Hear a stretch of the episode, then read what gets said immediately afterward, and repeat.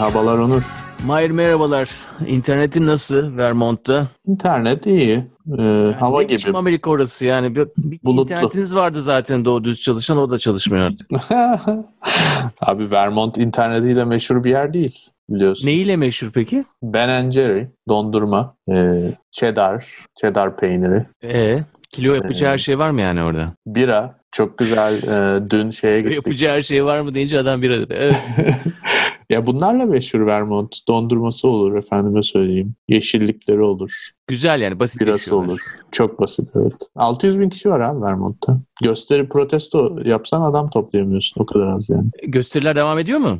Şu anda televizyona bakıyorum. Arkada Hı. hep e, açık televizyon arada bakıyorum çünkü. Washington'da, DC'de çok büyük bir kalabalık var. Şu an 7 Haziran 2020 Pazar öğleden sonra 4 Amerika saatiyle. Washington deyince başkent Washington mı? Bu, evet DC'de. Evet. Ha o zaman muhafızlar çıktı ondan herhalde evet muhafızlar şey ya e, Marvel Comics gibi yani artık ne olduğu belli değil. Evrenin muhafızları. Amerika'da gerçekten ilginç şeyler oluyor Onur. Bu hafta takip etmişsindir. E, yani böyle anayasaya aykırı ne varsa her şey ol- oluyor yani bayağı. Ne oldu? E, muhafız meselesi mesela. Yani Anayasaya aykırı mı? e, kim olduğu belli değil abi.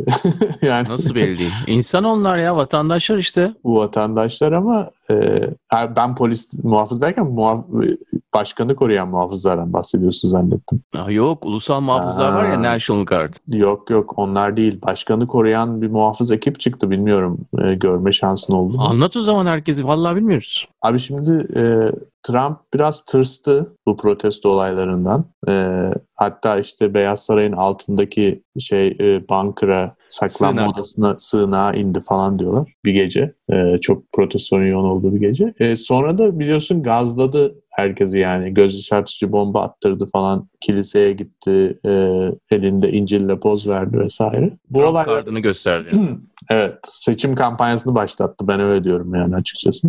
Ee, şey kampanyaya şeyi verdi yani. Yeşil ışığı yaktı. Ee, İncil'le poz vererek. Ee, fakat bu olaylardan sonra tabii e, Beyaz Saray'ın önüne yeni bir e, şey yaptılar. Set barikat kurdular. Ee, bayağı ciddi bir barikat. Protestocuların aşamayacağı türden bir şey. Çok Amerikan tarihinde e, olduğunu zannetmiyorum. Emin değilim yani. Bu konuda net bir bilgim yok ama öyle bir şey görmedim en azından ben burada yaşadığım süre içerisinde. Sonra kim önünde var? Barikat Önün, var? önündekiler evet. Şimdi asıl konu biraz oraya geldi bu hafta. Önünde şimdi insanlar gidiyorlar. Ee, bir takım farklı farklı üniforması olan asker polis arası garip üniformaları olan ve karışık bir grup duruyor önünde. Ee, hepsinin elinde otomatik silahlar vesaire falan. İnsanlar gidip Bir dakika bunlar şimdi National Guard değil. Yani ulusal Değiller. muhafız değil. Secret Service değil. değiller. Ee, bu DC polisi de değiller. Ee, kim bunlar gibi bir muhabbet olmaya başladı. Çünkü bir kısmının şeyi de yok. Ee, Amerika'da ve sanıyorum Avrupa'nın her ülkesinde, Türkiye'de de var diye biliyorum.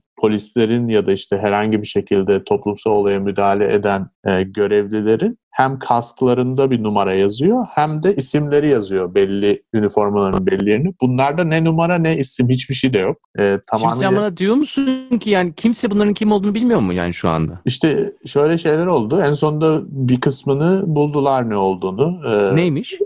Bunlar abi cezaevi muhafızıymış. Texas'tan ve Utah'tan gelmişler. Ee, yani Amerika'da Bureau of Prisons cezaevleri bürosu var. Ee, bunlara bağlı bir ünite. Yani isyan falan çıktığında mesela cezaevinde onu bastırmak üzerine kurulmuş bir takım e, ekipler. E, e, bu gayet garip bir durum tabii ki. Çünkü hani o adamlar niye DC'deler? DC'de yeterince polis de var işte muhafızlar da var senin dediğin gibi. E, milli muhafız alayı. Ona rağmen e, bir şekilde onları getirmişler. Tabii bu olayın e, başka bir boyutu da bunu e, Trump'ın aslında Adalet Bakanı'ndan rica etmiş olması. Çünkü o e, şey e, cezaevleri birlikleri de Adalet Bakanlığı'na bağlı. Yani aslında Adalet Bakanı'nı kullanarak kendi emrinde emir verebileceği hızlı bir şekilde aradaki şeyleri e, komuta emir zincirini ortadan kaldırıp istediği şekilde kullanabileceği paramiliter bir güç olmasını istediği için yaptığını düşünüyorum. Milişya yani.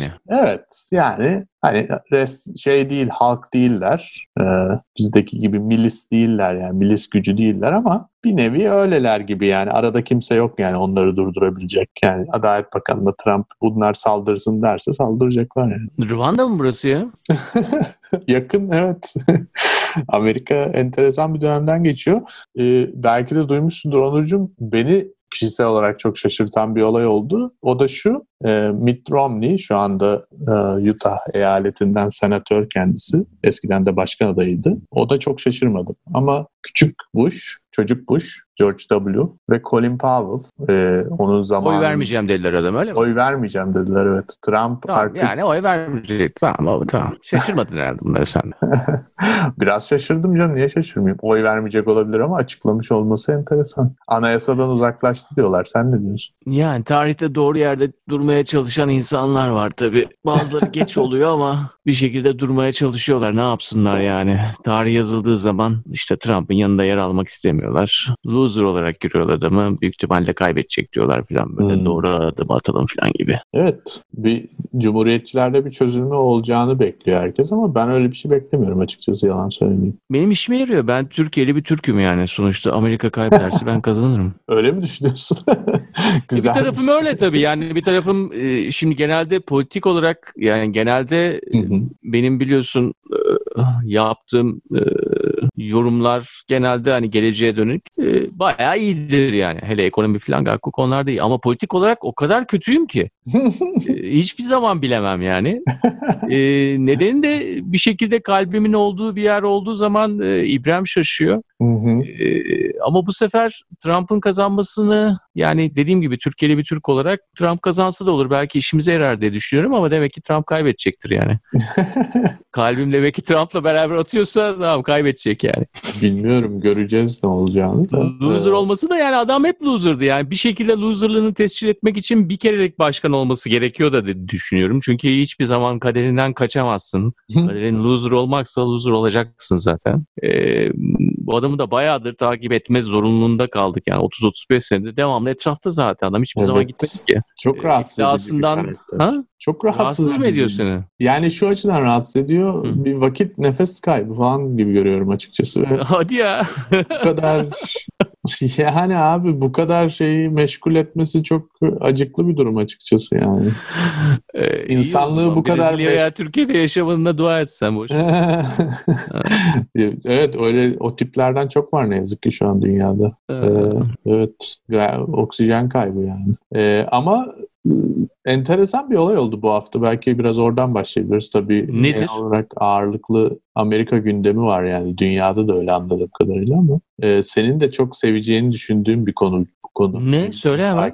Şimdi New York Times'ta bir makale yayınlandı. Ee, Türkiye'de görüş köşeleri var mı bilmiyorum ama New York Times New York Times gibi gazetelerde Amerika'da görüş köşeleri oluyor. Yani ben yani maaşlı ya bir da eleman değil dışarıdan birisi yazıyor. Evet, yani biz de yazabiliriz. Adaptasyon olarak bir makale göndeririz. İşte nedir? 500-700 kelime arası bir şey olması lazım. Tamam. Diyorsun ki gündeme dair, konulara dair hatta gündemle ilgisi de olmayabilir. Bir yazı gönderiyorsun yani. Bu herkese açık bir şey. Dünyanın herhangi bir yerinden herkes gönderebilir. Hatta zamanında e, Cumhurbaşkanı'nın sözcüsü Türkiye'den göndermişti ya da işte e, FETÖ'cüler yollamıştı vesaire. Hani Türklerden de çıkan oluyor arada. Şimdi buraya bir yazı gönderilmiş. Yani tabii biz yayınlandıktan sonra öğreniyoruz e, yazının ne olduğunu. E, yazıyı gönderen kişi Tom Cotton. E, Cumhuriyetçi bir senatör mü? Evet, Arkansas'dan e, Cumhuriyetçi senatör e, ve de yani yazının çok detayına girmemize gerek yok. İsteyen açıp okuyabilir zaten ama Burada senatör mü milletvekili mi bilmiyorum ben burada ama. Senatör. Onlardan. Ha tamam. senatör e,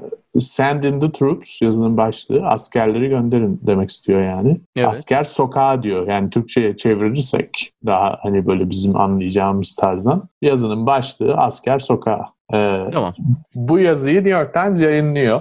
Evet. Ee, yazının içinde işte aslında demek istediği şey şu durum kontrolden çıkmış. Demokrat e, belediye başkanları ve valiler bu işi yönetemiyorlar. Sonuna kadar reisin arkasındayım. Askerleri sokağa alalım. E, gerçek gücün kimde olduğunu gösterelim. E, Bu cümle önemli. Gerçek gücün kimde olduğunu gösterelim. Evet. Evet yani böyle bir e, baskıcı bir asker üzerinden bir dominasyon kuralım. Bu dominasyon kelimesini Trump da telaffuz etti bu arada. E, o yüzden söylüyorum. Gibi domine bir edelim onları yani. Domine edelim evet. Yani tamam. Ortamı domine edelim. Askeri sokağa alalım. E, şimdi burada bu adamın bunu söylemesi enteresan bir şey değil. Yalnız sonra şöyle bir şey oluyor. Bu New York Times'ta yayınlandığı için New York Times'ın içinde çok büyük bir karmaşa çıktı bu yazı yüzünden. Zannediyorum 2000-3000 kişi e, yazıya itiraz etti. New York Times'ta yazmış ya da New York Times'la alakası olan ya da bir şekilde gazeteci olan e, bir kitle. Ve içeriden de e, birkaç yüz kişilik bir e, imzalanmış bir mektup yönetime verildi. Böyle bir şeyi New York Times'in yayınlamaması lazımdı. E, bu yazı işte sokakta protesto eden gösteriler, göstericilerin özellikle işte siyahların çünkü yazının içinde birazcık böyle alttan alta bir ırkçılık var. E, hayatını tehlikeye atan bir yazı. Bu yazıyı New York Times'in yayınlaması çok büyük bir utanç kaynağı diye e, kendi çalışanları baş kaldırdı yani. E, kısaca devamından Tamam da yani Hı. köşenin adı Opinion değil mi? Evet. Şimdi o senin zaten bu yüzden bu konuyu seveceğini düşünüyorum.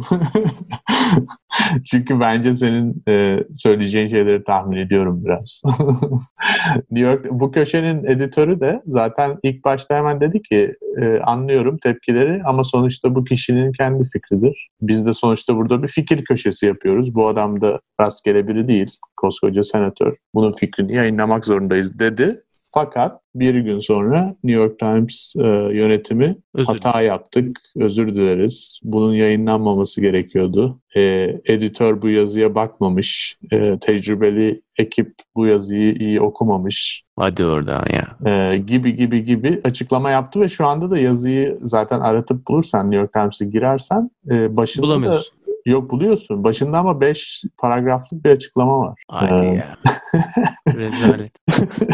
evet buradan başlayalım. Neden rezalet Onur? Opinion oranın adı. Opinion işte yani. Opinion hmm. bilmemiz gerekiyor bunu. Evet. Bilmeyelim yani. Bir adamın biri bu senatör böyle bir şey söylemiş. Hı hı. Domine edelim demiş. Yani bunun bilinmesi gerekmiyor mu? Ama diyorlar ki zaten hı. onu yayınlayacak başka yayın organları vardı. New York Times'ın bunu yapmaması ha, Herkes safını belirlesin diyorlar. Herhalde onu diyorlar. Başka ben itirazın ne olduğunu anlamış değilim. Öyle demiyorlarsa. Safları baş... sıklaştıralım diyorlar yani. Herhalde. Yani çünkü yok bu yazı yayınlanmasın diyorsan o zaman zaten artık şeye girmiş oluyorsun. Yani konuşma fikir özgürlüğünün sınırlarını çizmeye başlamış olursun diye düşünüyorum. Onu da yapıyor olabilirler. Evet.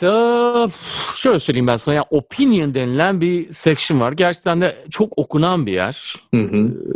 okunur yani ses de getirir. E, tüm amacı yorumsuz bir şekilde yani birçok hani Euro News var mesela burada milletin izlediği. Orada da no comment diye bir yer var ya hani hmm. Ses olmadan gösterirler. O, o vaziyette bir yer yani bu adamın bunu söylemiş olmasınız yayınlayıp ondan sonra da üzerine de hiçbir söylemeleri gerekmiyor ki. Üzerine hiçbir yorum yapmaları da gerekmiyor. Orada Ama duruyor. Gazeteciler ha, saf... isyan etmiş. Ha, ona, isyan ona... etsinler tamam. Ama yani safları sıklaştırma zamanı böyle bir şey olmaz. Biz de artık yerimizi belirleyelim şeklinde bir e, algı varsa da yani genelde çok uzak olmadığım bir şey. Çünkü ne tür bir şeyle karşı karşıya olduğumuzu biliyoruz artık dünya içerisinde. Hı-hı. Ve yani safları sıklaştırmak evet mantıklı. Ee, ama bunu yaparken hani e, objektif olalım, objektivite adına şöyle yapalım, böyle yapalım demek farklı. Opinion section'a bunu koymak farklı. Anladın mı? Şimdi hı hı.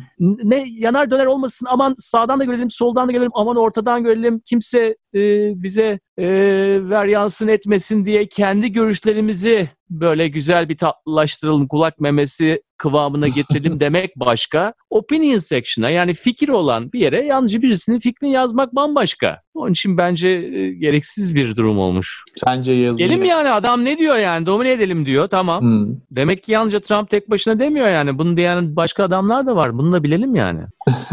evet. Bilgi yani bu bilgi. Çünkü ben onların kanallarını izlemeyeceğim ki. Benim gibi 500 150 e, de izlemeyecek. E kanallarını izlemiyorsan en azından fikirlerini öğrenelim. Yani Fox News izlemiyorsan New York Times okuyorsan New York Times'ı öğren ki adamın ne dediğini. E ondan sonra sen de ona göre pozisyonunu al yani. Doğru. Şimdi burada bu yazıda da bahsediliyor Onur. Ee, şeyde de e, birkaç başka sağcı politikacı da bu hafta bunu çok kullanmaya çalıştı asker konusunda özellikle. En son e, asker Amerika'da sokağa askere çağırmak diye bir olay yok. Yani başkan ben orduyu sokağa çağırıyorum falan gibi böyle bir şey dese de öyle bir yetkisi yok. Yani eyaletlere orduyu gönderemiyor. Ancak şöyle bir durum olabiliyormuş. Çok özel bir durum olduğunda gerçekten eyalet talep ediyor. E, o zaman da o desteği veriyor. Yani bu e, milli muhafızlar dışında hakiki Pentagon'a bağlı bir ordunun sokağa gelmesi durum. Bu da ya valinin imzası gerekiyor öyle bir şey. Valinin imzası gerekiyor. Tamam. Yalnız 1962'de evet. Mississippi'de e, yani bu yine siyah beyaz olayı e, yüzünden ordu Mississippi'de sokağa gelmiş e, ve bunun sebebi de şu. E, ilk defa siyahların bir kısmı Mississippi Üniversitesi'nde eğitim almaya başlayacaklar. Bunları okula sokmak istemeyen evet, ırkçı evet. beyazlar var evet. ve ırkçı beyazları kontrol altına almak için ordu siyahları koruyarak üniversiteye girmiş. Ee, en son olan kayıtlı olay o. Yani işte ne olmuş? 50 sene olmuş yani. 50 58 sene olmuş. Ee, bunu kullanıyorlar bir de. Buna bu bu da enteresan bir durum. Yani diyorlar ki işte biz sadece şeyler için değil. E, yani neler için? E, vatanını seven e, milliyetçi beyazlar için değil. Herkes için ordunun sokağa gelmesini istiyoruz. Hani herkesi korusun bu çapulcular. Hadi oradan ya. yani o ufak atlayıcılar yesin diyeceğim ben sana. Olacak şey değil. O da güzel laftır abi. Kimin lafıydı acaba? Bilmiyorum ama 80'lerden kaldı aklımda. Değil mi? Civciv olayı hakikaten. Gırgırdan filandır belki. Evet, Sana bir şey soracağım ya. Sor. Şimdi biz geçen hafta konuştuk ya pazar günü. Hmm. Tam konuşurken New York'taki olaylar tabii e, o tap noktasına gitmemişti. Pazar gecesi gerçekten hmm. New York için çok ilginç bir geceydi.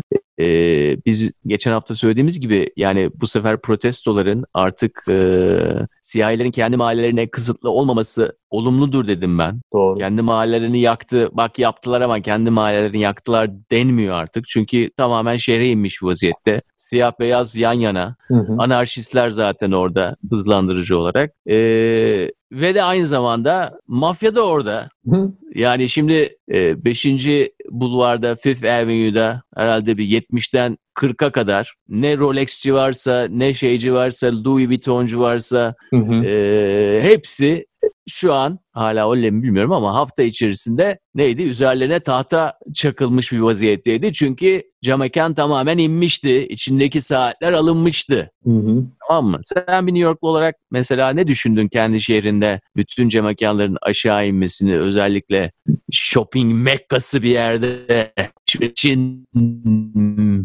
Mekkesi olan bir yerde böyle bir şeyin olmasından dolayı? Valla ben çok bir şey düşünmedim Onur. Çünkü ben gidip Rolex'e saat almıyorum zaten. Ee, ama ya zaten alsan da niye engellemezsen internetten ısmarlarsın. Evet. Doğru. o, o, o konular bayağı tartışmalı bu arada. Ee, yani şu açıdan tartışmalı. Evet belli yerlerde yağma oldu. Ee, ama o dükkanlar mesela Saks Fifth Avenue işte Saks dükkanı yani 5. E, Bulvar'daki ya da Tiffany çok meşhurdur. E, mücevherci vesaire. Bu tip dükkanların e, çoğunun aslında önlem için yağma olmadığını, zaten camların ya kırılmadığı ya kırılamadığı, içeriye girilme olmadığını, sadece önlem için kapatıldığını biliyoruz. E, Rolex meselesi enteresan. Rolex NYPD, New York polisi Rolex dükkanına yağma oldu işte 10 milyon dolarlık saat çalındı vesaire gibi bir şey dedi. Rolex firmasının kendisi yalanladı bu olayı. Ee, burada polisin gerçekten bu yağma olayını abartma ihtimalini yüksek görüyorum. Ee, belli bir videolar var ama çok da öyle acayip bir yağma oldu. Beşinci caddedeki bütün dükkanların içine, içine girildi çıkıldı falan öyle bir şey görmedim ben. Ee, orada olmadığım için çok daha detaylı bilgi veremiyorum ama şunu söyleyebilirim. Bu tip yani bilmeyenler varsa da öğrenmiş olur. Bu tip dükkanlar özellikle o tarz e, mallar satan, lüks mallar satan dükkanlar hepsi son derece son şeyine kadar yani kapının koluna kadar sigortalı. Yani Hı-hı. orada sen içeriye girmişsin 10 milyon dolarlık saat çalmışsın falan. Bunu, o markayı da hiç umurunda bile değil yani onu söyleyebilirim. Çünkü o onların hepsi sigortalı zaten ve sigorta şirketleri 12 sene önce dünyayı batıran şirketler mortgage krizinde bir zahmet ödeyi versinler 10-15 milyon. Kimse de kusura bakmasın yani. Onların Aynen hepsini öyle. bütün vergi ödeyenlerin parasıyla milyarlarca dolar e, bailout fundlar yapıldı yani Obama zamanında. Bunların hiçbirini unutmadık. E, bugün Evet, hatta The Onion'da şöyle bir article var. Şey, söyle makale vardı. The Onion'ı biliyorsunuz tabii şeyden. Zeitung'un Amerikancası. Amerika'nın Zaytung'u Ee, göstericiler ilk önce böyle bir yağma yapmadan önce e, şirket kurmadıkları için illegal aktivitede bulunduklar diye. evet. Private equity firm kurma- kur- kurmaları gerekiyordu ama bunu yapmadılar. Çok illegal bir davranış yaptılar. Bu e, Sonuçta Sabah- yani e, fake news bu işin içerisinde biliyoruz bunu ama yani e, verilen zararın miktarı o kadar düşük ki toplasan yani tüm Amerika'da 300-400 milyon doları aşmaz. Bu da yani e, böyle bir e, böyle ölçekte bir ekonomi için o kadar o kadar küçük bir rakam ki. Bir de bunlar yani gerçekten de e, öyle işte Somalili göçmenin dükkanı veya işte e, büyük anne büyük babanın küçük bakkal dükkanı değil yani bunlar. Sonuçta tamamen sigortalanmış annen senin dediğin gibi dükkanlar. Bunlar da girmişler içeri almışlar. Oho bunun hiçbir önemi yok ki. Yani nedir bu ya? Gerçekten de e, ölçek çok önemli. Böyle şeyleri değerlendirirken zaten gözden kaçan da o oluyor. Yani o, o ölçek içerisindeki miktara bakmak gerekiyor ama Amerika'nın zaten kendi içerisindeki tendansı, kendi güvensizliği oradan gelir. Bu alacak, yürüyecek bir kıvılcım olacak. Bütün sistemimiz çökecek. Biz esas da tamamen iskambil kağıtlarının üst üste konmasından dolayı bunu böyle bir şey olursa bu devamı gelecektir. Bütün ülkede her, her şey, her yer yağmalanacak.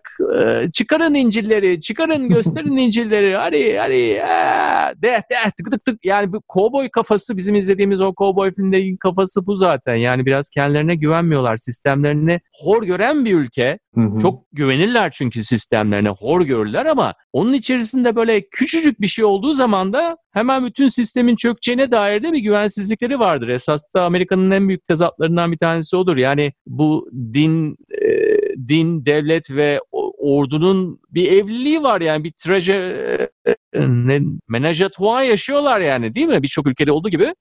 Ama yani bu gerçekten de bana çok şey geliyor. Ölçek, ölçek çok önemli. Evet yani ölçek çok önemli. Bir de senin dediğin gibi hiç bahsi edilebilecek bir mevzu değil. Yani gerçekten değil. Ee, yani rakamlar o işte Macy's dükkanına girip zaten girdikleri dükkana 30 dakika falan bile kalamıyorlar. Polis geliyor. Bir kısmı zaten çok stage gibi. Yani hani böyle kamera o kadar güzel bir yerde ki geliyor işte millet camı kırıyor önce. içeri giriyorlar. 5 kişi falan giriyor. Zaten arkasında hemen bir sürü polis geliyor. Hepsini tutukluyor falan. Ama tabii bu güzel bir malzeme. Yani televizyonda bunu gösterdiğinde orada hani çalınmış olsa ne kadar çalınacak? 100 bin dolarlık şey. Zaten adam elini kolunun altına alıp bir şey götürmeye çalışıyor. Ne kadar götürebilir? Onu götürdüğü zaman 100 bin dolarlık bir şey hiçbir şey değil. Yani orada ekstra sokağa çıkarttıkları polislerin e, 10 dakikası zaten 100 bin dolar yani. Onlara ödedikleri para. O yüzden yani bunlar birazcık böyle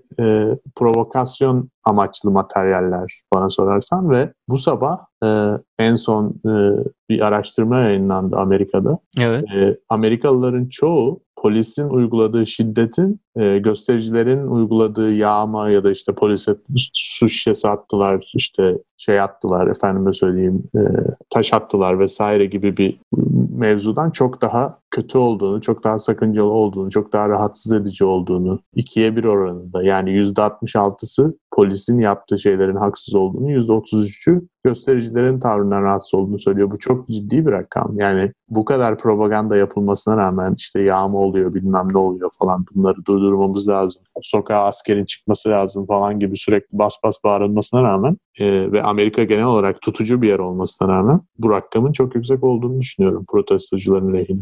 Ya evet bir sağduyu da var gerçekten aynı zamanda. Ne kadar güzel ya. Ne kadar tezatlar ülkesi ya o ülke. evet. Yani tabii bunları baktığımız zaman biraz e, kuş misali bakıyorum. E, biraz önce bahsettiğimde de yani bu bir ironi değildi. Gerçekten de benim bakışım genelde uluslararası ilişkilerde zero sum de- game dediğimiz yani birisinin kazanıp öbürünün kaybedeceği durumlar olabileceğini düşünüyorum. Yani bu bu bunu bu yatsınamaz bir özelliktir. E, ondan dolayı Amerika'ya baktığım zaman yani gerçekten olduğum yerden baktığım zaman e, Amerikan İmparatorluğu'nda bu tür şeylerin olmasının e, bir şekilde ne tür yararları olacağını da düşünmemiz lazım. Yani e, bunu yapan bir ülke diğer taraftan demokrasi satmaya kalkışırken neler artık daha zorlanacağı mesela en ilk akla gelenlerden bir tanesi o değil mi zaten? Ne yapıyor mesela şeydekiler? Hı hı. Dışişleri Bakanlığı'nda çalışan çok tatlı insanlar var yani bunlar güzel insanlar böyle dünya etrafına demokrasi satmaya çalışıyorlar ve yani çok da hani birçoğunu da seviyoruz tanıdıklarımızı ve seveceğimiz yani böyle karşılaştığın zaman 3-5 laf edebileceğin insanlar. Ama e, hep böyle arkalarına yaslandıkları bir şey var böyle. Biz daha iyi biliyoruz falan gibi böyle 250 yıllık gencecik bir memleketten çıkmış pırıl pırıl insanlar bunlar. Ama böyle hani böyle e, you can't help it derler ya hani istemesen de o vardır zaten böyle. Bir şekilde omuzlarına bile yansır yani. Konuşurken bir edayla konuşursun falan. E şimdi bunun bir şekilde zelenmiş olması benim için güzel bir şey. Yani karşı tarafın sana olan e, bakışını ve söylemini değiştirecek bir faktör. Bunları da düşünmek lazım. ve özellikle yani e, dediğim gibi e, Trump gibi bir insanı düşündüğümüz zaman işte nükleer savaş bir tarafa veya e, diğer yerlerden bir yerden savaş çıkarmadıkça e, Amerika'yı zedeleyici şeyler yapmasından neden ben faydalanmayayım? Neden benim ülkem faydalanmasın? Bunlar yalnızca aa haberde konuşulan şeyler mi diye düşünüyorsun? Yo.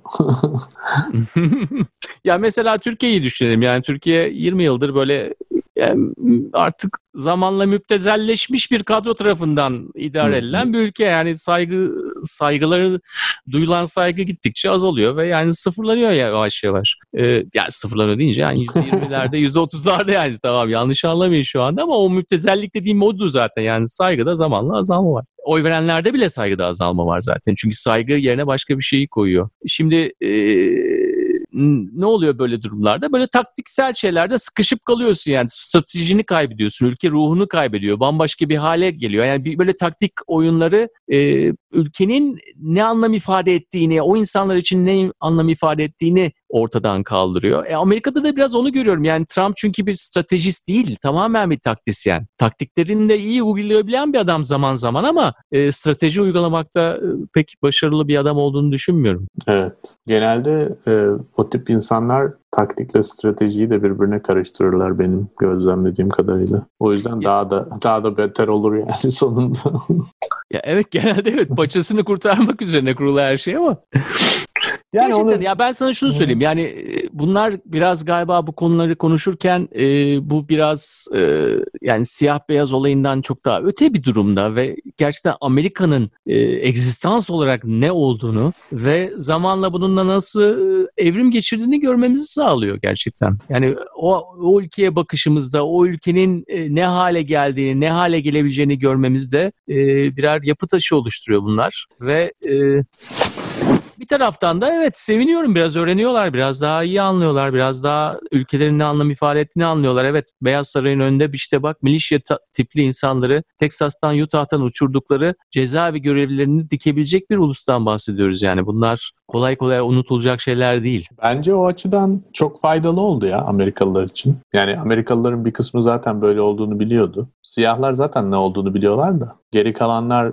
daha yeni... Siyahlar an... evet biliyor çok güzel. Tabii ki biliyorlar abi yani adam 400 senelik tarihi unuttuklarını zannetmiyorum yani. Ya onlar için bir sürpriz olduğu yok bu olan şeyler gayet normal. Hatta şaşırıyorlar bir kısmı ben takip ediyorum yani hem röportajlarından hem Twitter'dan. Bu kadar yani ne oluyor acaba bayram değil seyran değil enişten beni niye öptü hesabı beyazlar niye sokağa çıktı şimdi diye şaşırıyorlar bir kısmı. Niye çıktı bu beyazlar sokağa? Valla bana sorarsan birkaç sebebi var Onur. Bir geçen hafta konuştuğumuz jenerasyon farkı. Yani o çok önemli. Evet, o çok şey. güzeldi. Bence güzel bir nokta yapmıştın geçen hafta. Yani o jenerasyon Çünkü farkı o, onu Güzel, bu evet. hafta yine gördük. Yani çok hmm. enteresan şeyler oluyor. Biliyorsun çok inanılmaz e, global küresel bir destek var bu eylemlere. Türkiye'de evet. de ben görüyorum Instagram'a evet, baktım. Türkiye'de de var evet. Herkes siyah kareleri koymuş yani Black Lives Matter. e, Instagram'a yani şaşırdım hatta ne oluyor dedim yani acaba Türkiye'de de başka bir olay mı oldu? Ulan neredeydi de Şırnak'ta olurken bunlara? evet ama işte ya şu an için konumuz Black Lives Onur yani. Tamam ona tamam hadi. Bir, bir, bir tamam, gün tamam. ona da gelecek umuyoruz sıra. Güzel evet. Ee, hani öyle bir destek var. Onun dışında şöyle bir durum da oldu mesela. Ee, bu BTS denen bir grup var. Ee, K-pop yani Güney Kore pop grubu. Evet. De, boy band değil mi? Boy band evet. Yani bunlar aslında Take That gibi işte ne bileyim Beastie, e, Beastie Boys değil de şey neydi o East Seventeen falan. O tarz e, grupların olduğu bir tarzda yani böyle yumuşak pop söyleyen çocuklar. Evet. E çok bunlar, vardı bunlardan evet. Evet bir de Kids on the Block vardı mesela. Evet. Yani o, o tarz bir ekip. Yani çok böyle politik bir duruşu olduğunu falan zannetmiyorum. Ama neyse bunlar da böyle bir destek verdiler. işte bir milyon dolar bağış yaptılar vesaire falan. Pardon bunlar e, Güney Koreli falan değil değil mi? Nereli bunlar? Güney Koreli. Ha Güney Koreli. Okay. Evet, evet alakasız bir yerdeler yani. Hani evet. konuyla alakaları yok ama ona rağmen hani işte e, siyah yaşamı değerlidir, e, siyah yaşamları önemlidir e, konusuna gayet direkt birebir destek verdiler ve Amerika'da bazı işte böyle e, Blackout e, Tuesday işte yani salı günü siyahlar için siyah kare post ediyoruz gibi bir eylem vardı. E, çarşamba günü de e, beyaz yani işte ırkçı beyazların ya da tutucu beyaz diyelim. Hepsi ırkçı olmayabilir. E, buna misilleme olarak işte White Out Wednesday falan gibi bir şey başlatmışlardı. E, ya da işte Dallas'taki e, polis merkezi işte bize lütfen e, suçlu protestocuların videolarını, fotoğraflarını gönderin vesaire gibi uygulamalar. Yani böyle bir ispiyonculuk işte e, sosyal medyada e, siyah hareketini bastıracak hashtagler açalım falan gibi. Hani bizim Türkiye'de zaten çok iyi bildiğimiz trollük peşinde koşan bir evet. durum oldu bu hafta. Bu K-pop insanları yani Kore fanları yani bu müziğin fanları e, bu tip uygulamalara acayip toplu bir şekilde evet. e, karıştırma desteği verdiler. Yani direkt şey yaptılar böyle o kadar fazla ki sayı olarak. E, Peki platform olarak ne kullanıyorlar? E, Twitter, e, Instagram yani bütün sosyal medyada ne varsa onu kullanıyorlar ama benim anladığım kadarıyla işin ilginç tarafı yani birkaç kişi böyle özellikle o camiadan sevilen işte sanatçılar diyelim ya şarkıcılar bunlar işte buna tepki göstermeliyiz falan dediği anda böyle on binler, yüz binler direkt şey yapabiliyor yani. Çok örgütlüler, çok sıkı bir e, komünite anladığım kadarıyla. Böyle şeyler oldu mesela. Bu bu daha önce olmamış bir şey. Bu çok enteresan bir şey. Bu tamamıyla küreselleşme ve yeni jenerasyonla alakalı bir şey. Bunun da bunun bir etkisi var. Bu bir. Bu elimizde olan birinci şey sebep. Yani sokakta olan insanların farklı bir jenerasyon, farklı bir düşünce tarzı, kesinlikle küreselliğin içine doğmuş, küresel bir topluma doğmuş insanlar. 20. yüzyıl sorunlarından bıkmış bir gençlik. İkinci sebep e, kesinlikle işsizlik. E, yani biliyorsun e, kimin söylediği tartışmalı olarak insan uygarlık ve anarşi arasında işte 9 yemek vardır, 3 yemek vardır, 4 yemek vardır gibi versiyonlar olan bir laf var ya. Hani 3-4 yemek yiyemezsen o zaman herkes sokağa çıkar anarşi olur gibi. Ee, kesinlikle ekonomi durum, ekonomik durum ve işsizlik, e, Trump'ın yönetememesi, bunun oluşturduğu çok büyük bir e, aslında senelerden beri birikmiş olan bir şey. Şu anda ilk defa güzel bir bahanesi de çıktı yani ortaya. E, buna karşı yani Trump'ın e, yansıttığı her şeye yönelik olarak bir tepki olduğunu düşünüyorum. Üçüncüsü, o zaman yani Hı-hı. ha üçüncüsü söyle. Üçüncüsü de ırkçılık meselesi. Gerçekten Amerika'da çok ciddi mücadeleler vermiş. Yani çok köklü bir mücadele aslında. Ee, yani bazı insanlar böyle kendi sokağa çıktığı için hemen şey moduna girdiler yani böyle yaşasın kazanıyoruz Amerika değişiyor falan.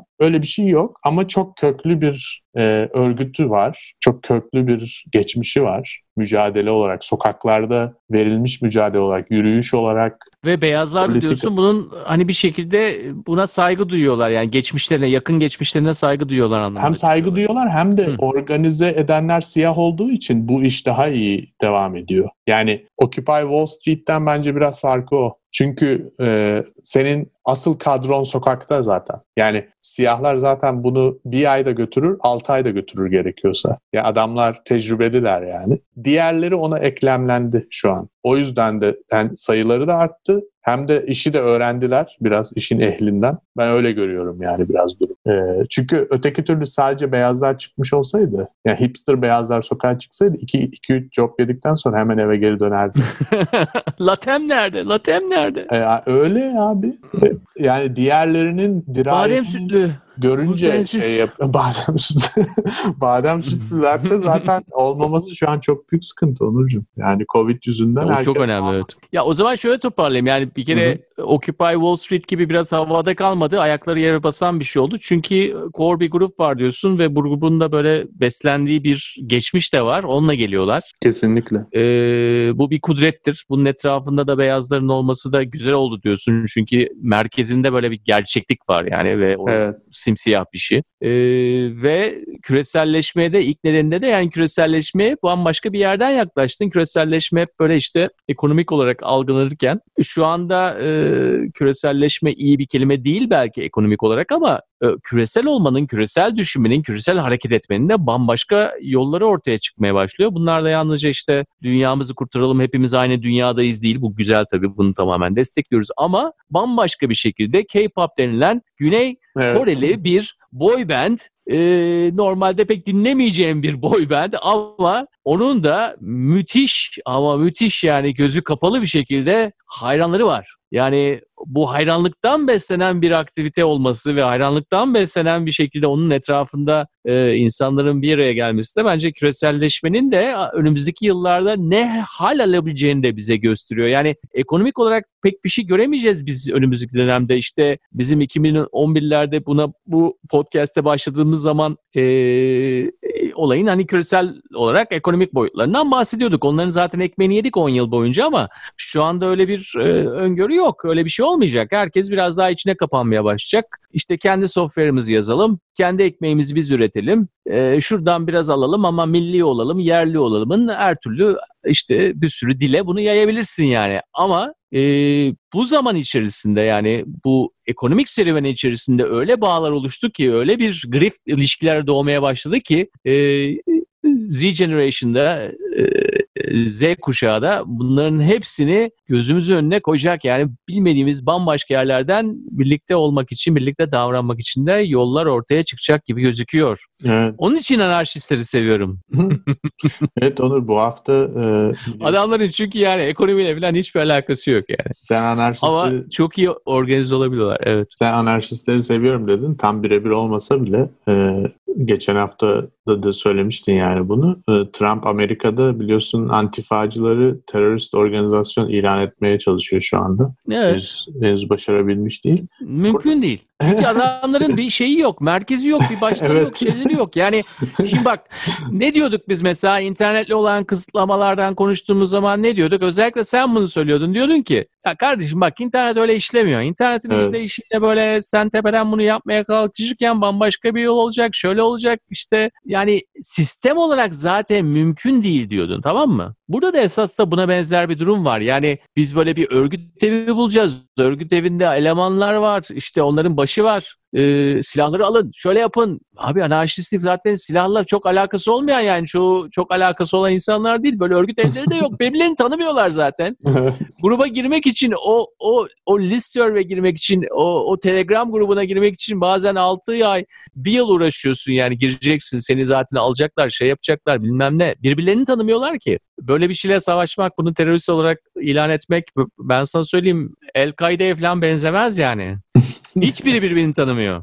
Bir de şöyle bir durum var tabii. Ee, yani Amerika'da genel olarak çok bilinen bir yapı değildi antifa yapısı. Daha Avrupa özellikle Almanya'da çok kuvvetli Tabii. antifa. Evet. Ee, sebebi de çok belli tabii yani. Orada tabii ki dazlaklar olduğu için, neonaziler Evet. olduğu için Aynen. zaman içerisinde özellikle Doğu Almanya, Batı Almanya birleşmesinden sonra sokak hareketi olarak çok bir tepki olarak ortaya çıkmış. Antifaşist demek yani faşizme karşı mücadele eden sol fraksiyon. Ee, şimdi burada tabii Trump yani dünya hiçbir yerinde terörist... Sol demeyi evet, evet diyebiliriz. Ya, yani sol Ya anarşist... çünkü gerçekten bildiğimiz soldan çok farklılar Evet, yani tabii. böyle hani ideolojik tarafları gerçekten de çok ıı, yok yani bu adamların. Yok. Ekonomik model falan önermeleri de yok. Evet. Yani sadece Sol biraz biz şeyden yani refleksif olarak sol diyoruz. Karşısında Ee, Organizasyon olduğu- ruhu olarak. Evet karşısında olmuş. Ee, ama yani sonuçta gerçekten hani böyle ortada bir e, yani bir örgütsel bir yapılanma falan yok senin dediğin. Evet. Ee, Ama işte tabii bu dönemde güzel olacak o anlamda. Yani işsizliğin e, yüksek olması, birçok genç insanın zaten genç işsizliğinin yüksek normal oranlardan, normal işsizlik oranlarından zaten en azından e, 7-8 puan yüksektir yani en azından. Amerika üzerinde konuşuyorum. Başka ülkelerde 10 puan 15 puan daha yüksektir de e, bunun devam edecek olması, işsizliğin biraz daha artık sistemin içerisinde olan bir şey olması da bu tür grup, gruplara daha fazla güç sağlayacak aynı zamanda. Evet ama tabii Amerika'da da bir başkanın faşizme karşı olan bir örgütü yasaklamaya çalışması e, çok manidar geliyor bana. Çünkü ya bu ne demek? Bu şu demek yani faşizme karşı olamazsınız demek yani aslında onu demeye çalışıyor. Ya evet yani güzel okuyorsun tabii kendi tarafını okuyorsun ama yani örgütün adının bir şey olması illa hani onun terörist örgüt olmayacağı anlamına gelmez yani. Ben şimdi evet. Dünya Kardeşlik bilmem ne şeyi kurar. Neyse öyle şeyler var galiba. Onların adını da zikretmeyeyim şimdi de. Ee, Müslüman kardeşler. Müslüman kardeşliği bak mesela hani alsana. Ee, Ama ya, ya güzel hareketler bunlar ya. Antifa'nın Amerika'da yükselmesi güzel bir şey bence. bence. Önemli yani. O ülke için önemli. Biraz çünkü çok büyük bir rüyadalardı ya. Bir kazanımdır diyorsun. E tabii ki kazanımdır ya. Yani gerçek söylüyorum bunu. Bir kazanımdır bu. Evet. Ya, genel ya bunu, bunu yani gezide olduğun zaman o gezinin ilk gecesi bittikten sonra ikinci günü o, o e, tek tek parça giyinmiş anarşistler çıktığı zaman ne oluyor ya de, diyen bir adam söylüyor. Yani bir anda böyle Allah Allah ya burası garipleşti falan diyen bir adam bunları söylüyor yani sana. Bu arada e, bütün bir hafta boyunca hatta yani son 10-12 gündür diyelim. Evet. İnanılmaz yani özellikle Türkiye, Amerika arasında yaşayan insanlar yani Amerika'da yaşayan Türk vatandaşları olabilir, Amerika'da okumuş, Türkiye'ye dönmüş insanlar olabilir e, ya da Türkiye'de yaşayan Amerikalılar olabilir. E, bu bu ekibin Twitter dünyasında inanılmaz derecede bir gezi paralelliği tartışıldı. İşte efendime söyleyeyim e, e DC'de atılmış gaz bombaları kapsüllerini toplamış biri. İşte bakın arkadaşlar bunları atıyorlar demiş ki bu gezide çok olan bir şeydi. E, kapsül fotoğrafı paylaşma ya da işte polis birden saldırıyor DC'de birinin evine giriyorlar orada akşam pizza söylüyorlar vesaire falan tanışıyorlar bununla ilgili bir takım hikayeler paylaşılınca hemen herkes aa işte Gezi'de de böyle oldu falan denildi. Ya da işte polisin çok agresif olan tutumu, e, Trump'ın söyledikleri bunlar işte çapulcular, yağmacılar e, burada çok büyük bir paralellik olduğu görüldü vesaire. Keza yine İncil, Kur'an tutma hani bunlara karşı birlik olalım, bir olalım, diri olalım muhabbetleri vesaire. Sen bunu çok ve artık en sonunda millet şey dedi ya tamam anladık tam gezi gibi falan hani artık uzatmayın gibi bir gına geldi yani. Gına geldi gibi bir durum olmuştu. Ee, bu bu tabii biraz gezi nostaljisinden mi kaynaklanıyor acaba yoksa birebir bir paralellik görüyor musun sen de? E, bir de zaman olarak önemli tabii. Evet yani. zaman aynı zaman. Eş gelmesi de tabii e, bir faktör oldu. Ya bütün bunlara baktığımız zaman tabii e, biraz polis e, vatandaşa karşı beyaz siyah karşı yok Amerika'da şöyle oluyor, Türkiye'de şöyle oluyor ama bunların ortak noktasına bakarsak eğer hani bu biraz önce bahsettiklerinden öte bir yere gidersek o da e, materyale nasıl e, hal verdiğimiz yani bizim esas orada baktığımız şey hani, İsrail-Filistin olaylarında hep vardır ya mesela bir tarafta taş vardır öbür tarafta torpido vardır. İşte e, İsrail askerleri şöyle giyinmiştir, Filistinli çocuklar şöyle giyinmiştir değil mi? Hani bu bizim tabii e, televizyonlarda gördüğümüz halinden bahsediyorum. Taşa karşı zırh. İşte küçük çocuğa karşı 4 yıllık işte askerlikten çıkmış asker değil mi? Yani e, bu bu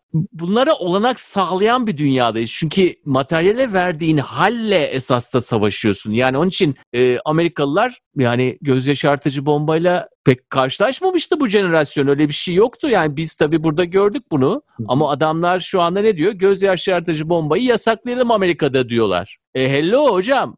Yani bu ya Onur eşin Yani paralellik varsa aynı zamanda e, bu bahsettiğim şekliyle bir şekilde materyalle insan arasındaki ilişkinin de belli zamanlarda belli ülkelerde değişik şekillerde tezahür etmesinden kaynaklanıyor. Paralellik varsa odur zaten. Çünkü iki tarafa koyduğun gösterici veya işte devlet e, hakim olan ve baş kaldıran bunlar bunların hikayesi içerisinde eğer göz yaşartıcı bomba yoksa, eğer zırh yoksa, eğer kask yoksa zaten hikaye de yok. Yani evet. hikaye zaten insanın insanla savaşı değil. Biz bambaşka bir şeyden bahsediyoruz. Birisi o ihaleyi vermiş, otomalar alınmış. Otomalar kullanılacak. Amerika dünyanın en iyi ordusuna sahip. E zaman bu zamanlarda kullanmayacaksak ne zaman kullanacağız? yani bu esasında ekonomik anlamda da bir şekilde sunk cost. Yani sen onlara zaten parayı e, yatırmışsın. Onlar orada atıl bir şekilde duracak mı? Yoksa gerektiği zaman tırnak içerisinde sahaya mı sürülecek? E o zaman biz bunları neden besliyoruz? Şimdi bu basma kalıp lafları kullanmamın nedeni esas da yapılmış olan harcamanın sahaya inmesi lazım. Evet. Ve e, bu da dediğim gibi değişik zamanlarda, değişik ülkelerde, değişik nedenlerle tezahür edecektir. O anlamda ve hoşuma da gidiyor ya. Hoşuma gidiyor. Çünkü bu bahsettiğim paralelliklerde bir öncesi sonrası varsa öncesi biz oluyoruz. Sonrası başkaları oluyor. Onun için güzel. Öncü olduğumuzun bilinmesi ve öncü olduğumuzun bilinmesi iyi bir şey bence. Aynı zamanda e, modern faşist e, otokratlar dediğimiz zaman o anlamda da öncüyüz. Onun da bilinmesi lazım. evet biz bu filmi görmüştük diyorsun. Filmi zaten biz yazdık diyorsun yani. Ya evet oradaki romantizm beni e, rahatsız etmiyor doğrusunu söylemek gerekirse. Ama dediğim gibi yani hani entelleşmek adına bunu söylemiyorum ama yani sahada gördüğün zaman, ortamı kokladığın zaman, ortam içerisinde koşuşturduğun zaman esas da koşuştururken veya ortamı koklarken ki halin e, o insanın kim olduğuyla değil yani o kokuyla e, karşına gelen o tomayla veya sana sıktığı tazikli suyun e, yanındaki adamı 10 e, metre fırlatmasıyla ya bunlar tamamen birer yani fiziksel emarelerden bahsediyorum. Yani ideolojik veya işte e, geçmişe dair 400 yıllık bir e, siyah hikayesinden bambaşka bir şeyden bahsediyorum burada. Evet. E, bu arada biraz önce sen konuşurken aklıma geldi onu da ekleyeyim de unutulmasın. E, bu göstericilerden biri bu göz yaşartıcı bomba muhabbeti dediğin gibi Amerika'da hiç yani zaten Amerikan vatandaşların üzerine atılması tartışmalı bir konu bu arada. Yani polisin öyle bir yetkisi olmadığı tartışılıyor. Ee, ama attılar sonuçta. Ee, fakat atılan da bazı markalardan bazısı Amerika içinde kullanılması yasakmış. Sadece Amerika dışına satılabiliyormuş.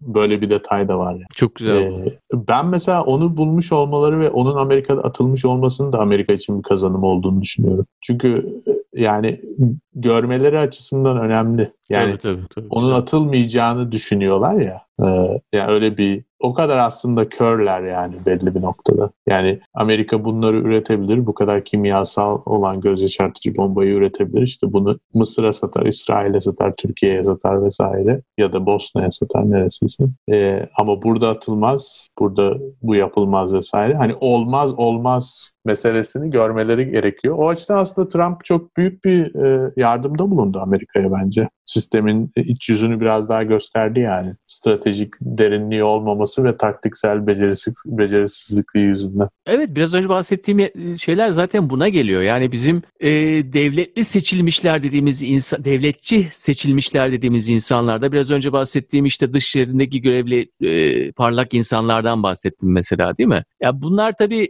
körlüklerin bir tarafı da e, kendilerine olmadıkça bunun ne anlam ifade ettiğini anlayamıyorlar. Yani o bilgi onlara gelmiyor bir şekilde. Çünkü evet bu sizde üretiliyor. evet. Ha pardon bir dakika ya. Siz başka yerde kaos olduğu zaman bunun avantajlarını görebiliyorsunuz ki ben bu benim hani şey olduğum bir karşı olduğum bir şey değil. Kaostan gerçekten de bir düzen gelebilir ve kaostur zaten yani düzen kaos, düzen kaos. Yani e, zaten hepsi kaos değil mi? Yani ekonomi gibi işte yani inecek çıkacak, inecek çıkacak ama zaten hepsinde zaten bir pamuk ipliğine bağlı değil mi? Bunun bilinmesi lazım. Kendi ülken içerisinde ee, düzensizliğin nasıl ileride bazı sistemsel olarak iyileşmelere neden olabileceğini eğer sen tehavülüne bunu sokmuyorsan başka ülkede bunun olabileceğine dair nasıl bir söylem geliştirebilirsin ki? Kendi ülkende kaostan düzenin oluşabileceğine, yeni bir sistemin olacağına veya bu sefer her şey farklı, bu sefer eskisi gibi değil denilebilmesi için o düzensizliğin gerekliliğini kendi ülkende buna izin vermezsen başka ülkelerde nasıl bunun e, şey çığırtkanlığını yapacaksın? Ya bunu söylerken gerçekten de o insanları böyle Amerika kötü, o işte değil ya yani bu yalnızca bazı şeyleri zihinsel boyutta alıp orada döndürüp gerçeğe yansıtamıyorsun. Vücudunda onu hissetmen gerekiyor ve bunun bir kısmı da göz yaşartıcı bombanın ge- genzine gelip ondan sonra sana öksürtmesi ve Covid mi oldum acaba diye böyle can çakışman gerekiyor yani 5 saniye için. Anca belki o zaman birazcık anlayabilirsin. Birazcık. Evet. Nasıl anladıklarını zaman içinde göreceğiz diye düşünüyorum. Gerçekten anladılar mı anlamadılar mı?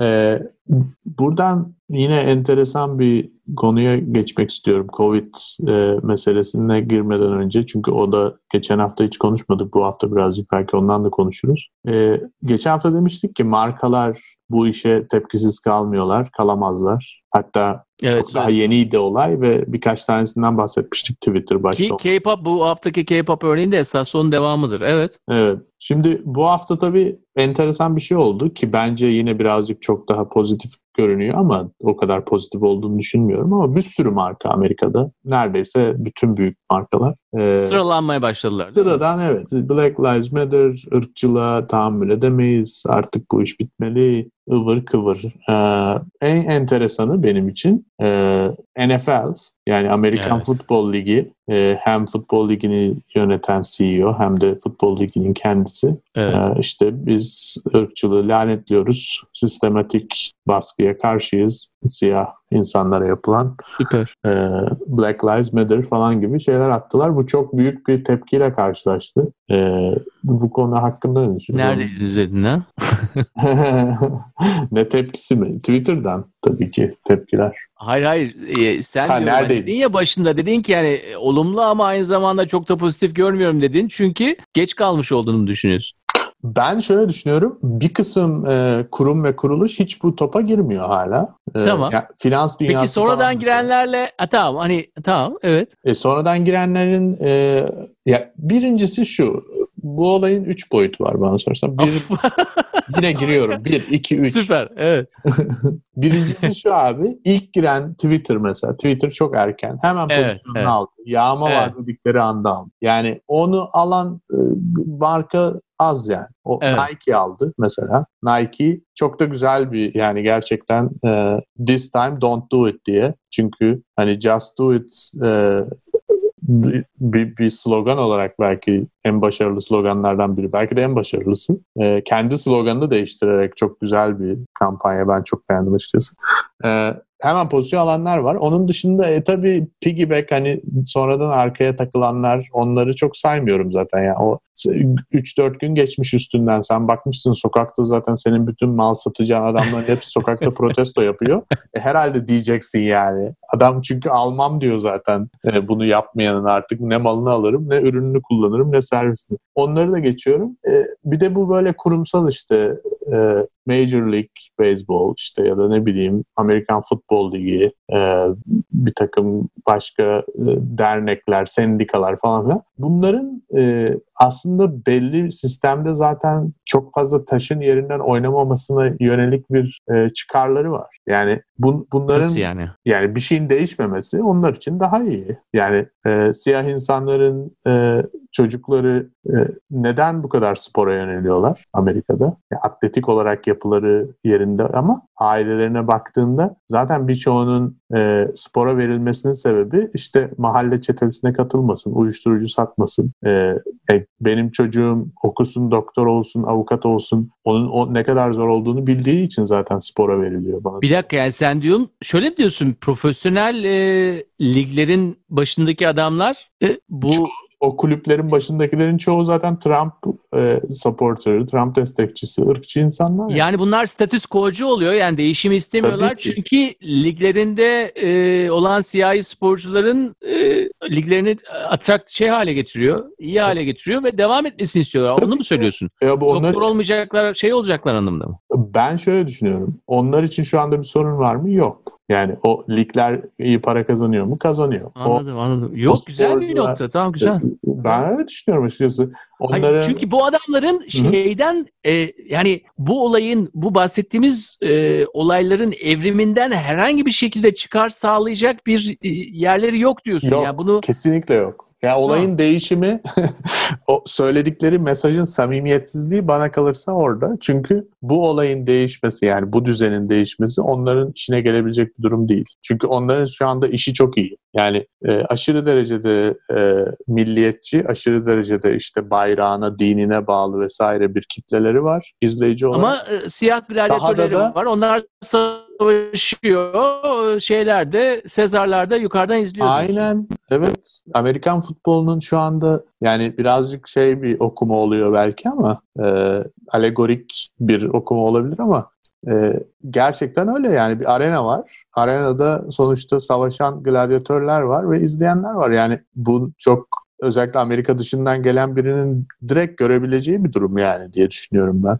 O zaman yani değişiklikleri herhangi bir şekilde hani olayın e, güncellenmesini mesela e, kameralar şey olur, yeni kurallar getiriyorlar biliyorsun NFL, e, NBA hep yeni kurallar getiren ligler bunlar. Böyle kuralların hiç değişmemesi hatta yeni kuralların gelmesi bir pazarlama durumudur. Hı hı. E, oyunun e, şey kalmasını, o status quo'da kalmasını engeller. Yani biraz daha sanki böyle değişim olarak gösterilir bunu. İşte e, biz kuralları oyunun oynanmasına göre değiştiriyoruz. Daha iyi seyirlik olması için değiştiriyoruz derler. Kurallarla bile oynuyorlar. E, ama bütün evrimi işte teknolojik olarak kurallar safında yaparken gladyatörlerin değişmesini istemiyorlar. Bir anda gladyatörlerden bir tanesi ben arkeolog olacağım desin de istemiyorlar. Yani oradaki human resource'un da ortadan kalkmasını da istemiyorlar diyorsun. Bana öyle yani özellikle güzel en, güzel nokta. NBA, Beğendim ben bunu çünkü adamların bir şekilde şeyi seçiyorlar diyorsun. Yani e, business modelleri içerisinde buradaki herhangi bir şekildeki ırklar arasındaki ilişkideki e, olumlu değişimler diyelim bizim açımızdan onların checkbooklarına nasıl yansıyacaklarına dair direkt bir yol yok. Evet. Eğer de. onu oluşturabilecek bir takımları olsa, esas da pazarlamacılar olsa onu da becerirler ama henüz o safhaya gelmiş değiller. o yüzden arada e, bu arada NBA ile NFL arasında böyle bir fark var Onur. Onu da söyleyeyim. Tabii yani NFL çok daha giri yani. Evet.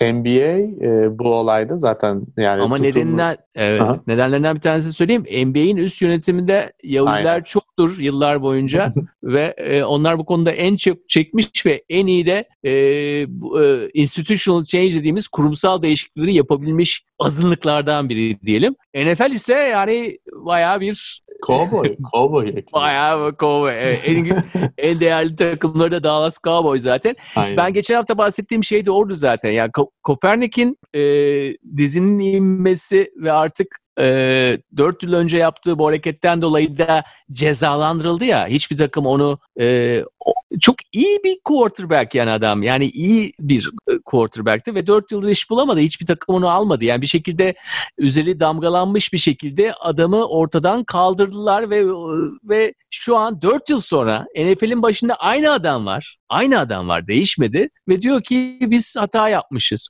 Yani biraz önce dediğimi tekrarlayacağım. E ulan eşyol eşek farkında değil miydin yani sen 4 yıldır bunu şimdi hata yaptığını söylemenle olacak iş değil bunlar. Evet yani o yüzden insanlar da diyorlar ki özür dilesin. Kaepernick'ten özür dilensin diyorlar. Ee, bilmiyorum dileyecekler mi geri alırlar mı? Çünkü NFL'e göre e, Kaepernick emekli olmuş görünüyor.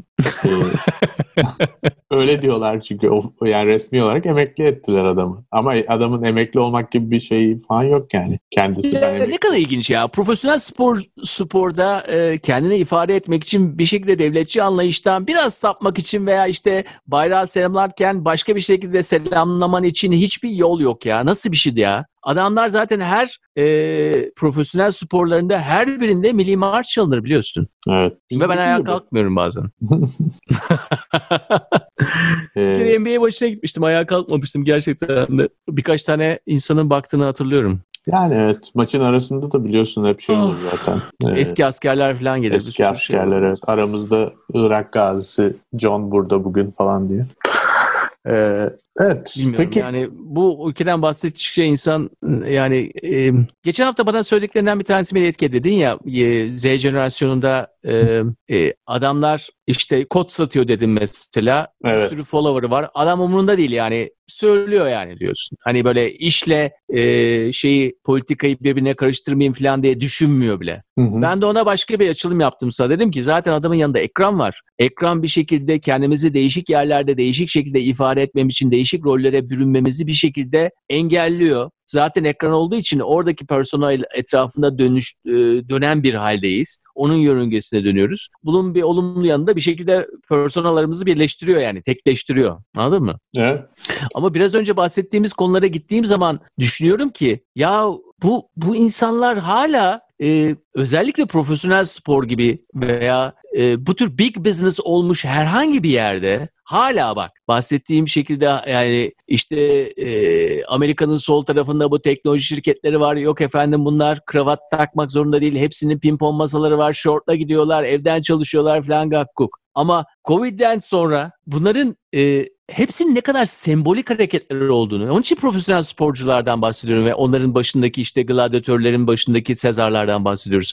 O tür sembolik şeylerle satıyorlar. O sembolik hareketler işte milli marş, e, arada çıkan eski e, şey asker, e, Afganistan'dan 3. turundan dönmüş askeri çıkartıyorlar. Şak şak şak şak. Ondan sonra getir palyaçoyu. Ondan sonra getir. Yani bu bizim hep düşünmemiz gereken bir model ve Amerika orijinli olan bu modelin dünyaya nasıl yayıldığını ve bir şekilde de e, jenerasyon olarak da yeni jenerasyonun buna ne tür tepkilerle geleceğini ve bunu bir şekilde nasıl bir tarafa itebileceğini de konuşmamız lazım. Onun için bu big business'ların bak şimdi profesyonel sporlardan bahsediyoruz ya Hı-hı. kendini bunların evrimine bırakmamış bir profesyonel spor ilk önce diğer profesyoneller sporlar arasında e, bir alt kademeye inecektir. Anladın mı? Mesela NBA, NFL'i geçecektir. Hı hı. Ama hepsi mesela diyorum ama bütün hepsinde aynı atalet olursa da e, artık spor izleyen gözler yeni jenerasyonlarda başka şeyler izlemeye başlayacaktır. Belki e-spor izleyecektir.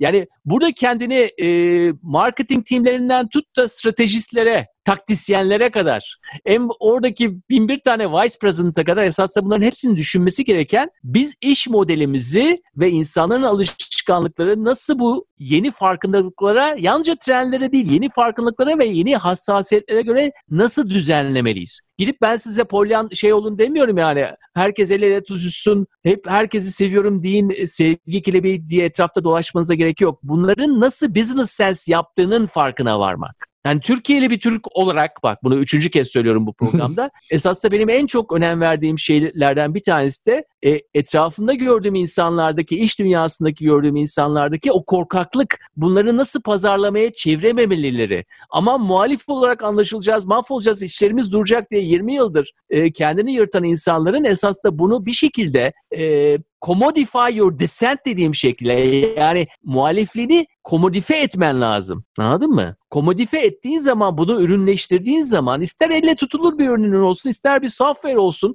isterse Twitter'daki bir tane feed'in olsun ne olursa olsun. Hepsi satılan şeyler zaten. Aralarında hiçbir fark yok. Elle tuttuğun şeyle bir tane Twitter'da attığın bir cümle arasında hiçbir fark yok. Çünkü ikisinin de anlamı zaten para. Eğer senin kendi sistemle olan ilişkini ve oradaki neyi hazmedemediğini bir şekilde commodify etmezsen, onu ticarileştirmezsen, ikincisi hep ayırıyorum dersen o zaman bir süre sonra kendini o atalet içerisinde yeni jenerasyonlardan kopuk bir halde bulacaksın ve hep follower olacaksın. Senin biraz önce dediğin gibi e ilk gün çıkanlar var ama ondan sonra bir hafta sonra NFL gibi ay pardon biz yanlış yapmıştık 4 yıl önce işte Kopernik'e ayıp ettik falan diyenler var. Şimdi hangi onu demiyor bu arada. Satın alırsın? Onu hala onu demiyorlar değil yok, mi? Yok yok onu demek yok. Ne Sadece diyorlar şu anda? Black, Black Lives Matter diyorlar.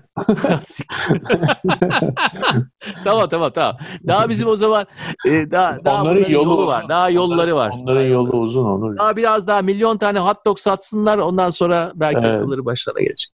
E, buna konuyla alakalı olduğu için enteresan bir örnek daha vereyim. E, Reddit'in kurucu ortağı Alexis Ohanian kendisi evet. de bu arada Ermeni kökenli yani sanıyorum. Evet, bir tenisçiyle evli evet. Serena Williams evet. Ee, onun da dedesinin babası sanıyorum ya da dedesi bile olabilir Elazığlı evet. aslında. Ee, Reddit'in kurucu ortağı bu e, iki gün önce istifa etti e, şeyden yani şirketin e, board'undan ve dedi ki e, bırakıyorum e, yerime siyah bir executive yani e, yönetici geç, geçsin diye bırakıyorum. E, işte bağış yapıyorum vesaire vesaire. E, ama Reddit de biliyorsun çok meşhur e, alt-right yeni sağ akımların, evet, işte evet, ırkçıların evet. falan olduğu bir yer. E, ama burada da enteresan bir durum var. Yani ben gerçekten samimiyetine inanıyorum. Bence Reddit çok enteresan bir ortam. E, her ne kadar e, çok tepkili insan olsa da Reddit'e karşı aslında gerçekten fikir özgürlüğü açısından çok Çok çok güzel bir yer. çok doğru işler yapan bir platform Reddit. Evet. E,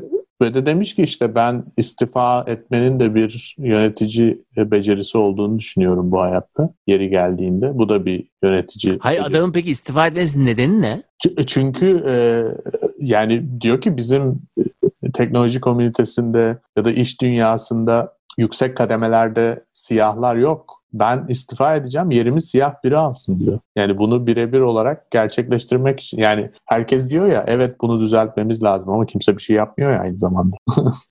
ya bu adam demiş ki ben istifa ediyorum yerime de siyah birini bulun. Hemen yani.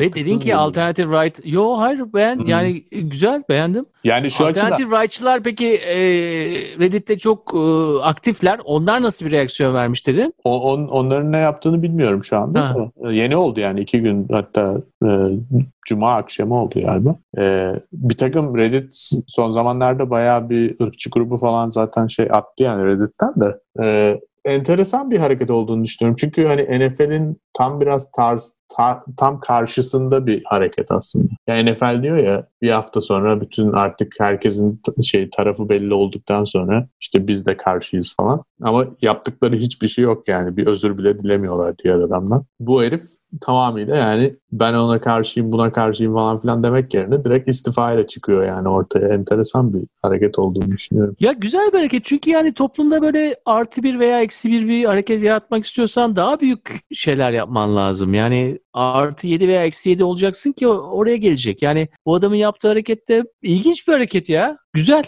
Evet Ee, bence de ilginç. ve yapabilir yani. Pek de bir şey kaybetmeyeceksin. E, herhalde evet yani ya çok zor bir şey de değil aslında bir sürü insan yapabilir. E, Zuckerberg de istifa edebilir açıkçası yani. Olabilir evet. Yani dünyaya bir faydası olmuş olur. iyi de bir fikir bu arada. Bence çok iyi fikir. Şirket içinde iyi olurdu gibi geliyor bana. Yani George Bush hareketi gibi işte. Hani çok çabuk eskidi adam. Ya, Çok çabuk eskidi yani. Hani sanki Ben- böyle ben daha gencim ondan gibi geliyor hani.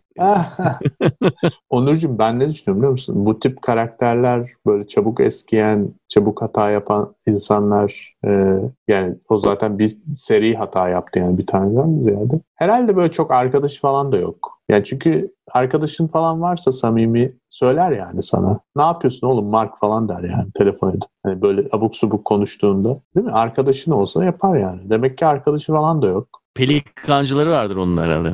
Olabilir bilmiyorum. Hani böyle gazlayan ama aynı anda, aynı anda altını deşen diyelim. Evet, olabilir. Şimdi bütün bu gündemi çok farklı taraflarıyla konuştuk. Geçen hafta tabii olayın çok e, canlı olmasından ve önemli olmasından e, dolayı çok fazla girmedik ama bu Covid meselesi hala devam ediyor. Öyleymiş. Evet.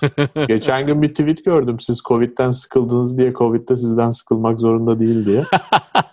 E, biraz öyle bir durum var şu an çok dünyada. güzel, çok güzel. Ee, yani biz Covid'den sıkıldık ama Covid durmaya niyeti yok. Yani onun sıkılmak gibi bir olayı yok. Brezilya çok kötü durumda Ee, ve benim diğer bir örnek olarak gördüğümde İran. İran'da ikinci bir dalga durumu söz konusu gibi görünüyor. Ee, gerçekten yeniden Mart'ın sonundaki rakamları yakalamak üzere İran şu anda. Ne düşünüyorsun? Yani Brezilya zaten gerçekten acıklı bir durumda da. Ee, Türkiye'de ne oluyor mesela? Biraz ondan da konuşabiliriz. Ee, evet gerçekten de bir anda bu e, güzel bir tweet söyledin ya. Hmm. Siz ondan sıkıldınız diye siz ondan sizin sıkılmanız gerek. Güzel. Şimdi ne söyleyeyim sana? Brezilya tamamen bile bile lades zaten. Hmm, Orada bir yönetim problemi var ve böyle bir şeyin olması da o ülkede o kadar yani Sao Paulo gibi bir kentte bu kadar büyük bir salgının olması o kadar yani müsait bir kent ki orası. Ne Ee, abi, çünkü çok kondens, tamamen e, yükse- çok yüksek air conditionlı bir sürü bina ama aynı zamanda binalar arasında hiçbir mesafe de yok. Birbirisi arasında sıralan, e, sıralanmışlar. Nehirler var etrafında. Ya böyle şey gibi hani e, almışsın insanları bir yere tıkmışsın. Oradan çıkma yolu da yok. Onları tamamen hayatları boyunca orada yaşayacaklar gibi bir hal almış yani. O kadar böyle bir e, e, closed system bir, bir şehir. Ee, ve e, restoranları da çok iyidir burada yazık oldu. ya orada bir yönetim problemi var. Bile bile Lades. Tamam mı? Ee, büyük kentlerinde ayrı bir durum var. Hem lojistik olarak çok müsait ama aynı zamanda Hinterland'ı da çok müsait bu işlere. Ee, olayın bir tarafından tut şeylere kadar işte natif popülasyonlarına evet. kadar yerlerden tut da e, ülkedeki e, dünyadaki hemen hemen en kötü gelir dağılımı eşitsizliğinden tut da yani baştan sona Brezilya çok iyi bir yer yani bu olayın şey olması için. Ee, bu konuda çok şey söylenebilir. Türkiye'deki durumu bilmediğin için sana söyleyeyim. Dinleyenler hmm. biliyor tabii. Binin altına indik. Tamamen ben demiştim ya hani Mayıs'ta sana. Hmm. 1 Haziran'da tam açılacağız dedim. 1 Haziran'da tam açıldık. Ee, ve bundan sonra yazında artık bakacağız duruma. Anladın Hı-hı. mı? Bakalım bin, binlerden biz de İran gibi mi olacağız? İşte yoksa binlerden 200'lere çekebileceğiz. İran'da cami Günlük olayından seviye. diyorlar Onurcuğum. Hı-hı. Camiler açılmış. Cami ortamı yani hani kimsenin inancına saygısızlıktan değil ama e, yani bilimsel olarak en verimli ortam bu virüsün bulaşması için. Zaten kapalı. Ee, yani eğiliyorsun, kalkıyorsun, işte abdest falan da alıyorsan zaten musluk vesaire. Bir de bayramlaşma falan gibi şeyler varsa el sıkmaydı, öpüşmeydi. Oradan evet, bulaşıyor. Yani Avrupa'daki Avrupa'daki durumları da biliyorsunuz zaten bazı ülkeler bir ay önce açıldı ama hiçbir üründe çok büyük bir problem gözükmüyor. Ee, ve dışarıdaki e, yaz olmasından dolayı da dedim ya hani iyi bir yaz olacak o anlamda. Herkes dışarıyı keşfedecek, dışarıyı keşfediyorlar. E, ve e, İtalya'sından tut İspanya'sına, Fransa'sına kadar da hiçbir şekilde şey olmadı. Rakamlarda 4 haftadır bilinen yerlerde geziniyoruz yani. Evet. Birçoğu da hala yani okullarını açmayan az sayıda Avrupa ülkesi kaldı yani birçoğunda okullarını da açtı. Peki ne olur? Yani bu Amerika'daki zaten protesto konusu çok büyük bir tartışma konusu ama e, onu bir kenara bırakırsak benim gördüğüm Brezilya, Peru, Meksiko yani Şili e, acayip bir şey var yani gerçekten Güney Amerika ve Orta Amerika'da giderek yayılan bir durum söz konusu. Bu, bu ülkelerde aslında hala yoğunluklu olarak bir e, yerli nüfus popülasyonu da var yani. E, ve o, o, o topluluklar ne yazık ki tarihsel olarak daha önce etkilendikleri başka virüsler gibi bu virüslere çok hazırlıksızlar diye düşünüyorum. Evet yani bu konuda söylemeyecek şey şu bence e, evet şu ana kadarki en yüksek rakamlar günlük 100 binin üzerinde rakamlar dünya üzerine baktığınız zaman ama aynı zamanda öldürücülük etkisinde azaldığına dair de bazı e, hikayeler var. Bunları da biliyoruz. Bazıları makaleleşmiş, bazıları makaleleşmemiş. E, bu noktada e, ne yapılmalı, doğrusu yanlışları bunların hepsini geçen haftalarda konuştuk biz ama önümüzdeki yaza baktığımız zaman esas da bizim beklediğimiz hikaye e, öldürücülüğün çok azaldığı bir hale gelmesi ve bunun da Afrika'ya yayılmaması, Yemenlere yayılmaması gibi bir durum yani. Bunları bekliyoruz biz. Batı bunu halletti, Rusya halleder 3-4 haftaya. İşte İran'da second wave oldu gibi geliyor ama hani onlar da bir şekilde halleder. Eğer Güney Amerika'da da bu şeyi yaparlarsa Asya zaten bitirdi. Avustralya zaten başlamadan bitti. E, Afrika'ya da sıçramazsa o zaman biz bunu gerçekten de hani yaz içerisinde devam edeceğiz ama Eylül'de ikinci dalga gelecek mi gelmeyecek mi diye bakacağız. O, o noktada işte öldürücünün azalmasına doğru belki de bir adım olacak. Şimdi herkesin çok söyleyip de hiç kimsenin bilmediği yerde ben şunu söyleyebilirim sana. Hı hı. E, açılma olduktan sonra yani biz o Türkiye için bir Haziran'dır, Avusturya için bir Mayıs'tır. İşte e, sizin için mesela e, yarın olacak bu. Evet, New York için New York'ta. 8 Haziran'da olacak. O noktaya geldikten sonra esas da sen e, oradaki bir medikal karar değildir. Oradaki karar biz bunu tanıdık, bunun gidebileceği yerleri de biliyoruz. Biz bunu tanıdığımızdan dolayı hayatımızı buna göre düzenleyebilmek için bazı yetilere sahibiz al hareketidir o. O noktadan sonra bizim Mart e, başından beri yaşadığımıza birebir dönüyor olmayı düşünmek bence abesle iştigal. Yani biz esasında 3 ay boyunca bir şey öğrendik. Yani bir şey öğrenmeyi öğrendik daha doğrusu. Bir şey hani öğrendik de artık biliyoruz anlamında değil. Bir şeyi öğrenmeyi öğrendik ama açılmadan sonraki olay esas da o öğrenmeyi öğrenmeyi artık biz normal hayata yansıtabiliyor muyuz yansıtamıyor muyuz? Ondan dolayı da e, yazın kesinlikle hani böyle tekrar geriye çekilme beklemeyin çok büyük bir gelişme olmazsa. ikinci dalgada bile e, Mart'la Haziran arası yaşadığımız batıdan bahsediyorum tabii. Bizimle dahil olduğumuz batıdan bahsediyorum. O 3 ay 2 gibi tekrar benzer bir dönem yaşayacağımızı düşünmüyorum ben. Yine, Ve tabii en büyük yani, nedeni de ekonomik tabii ki. Evet, evet. onu diyecektim. Yani e, herhalde ekonomik olarak bu bunu kaldırabilecek bir durum olmadığı için.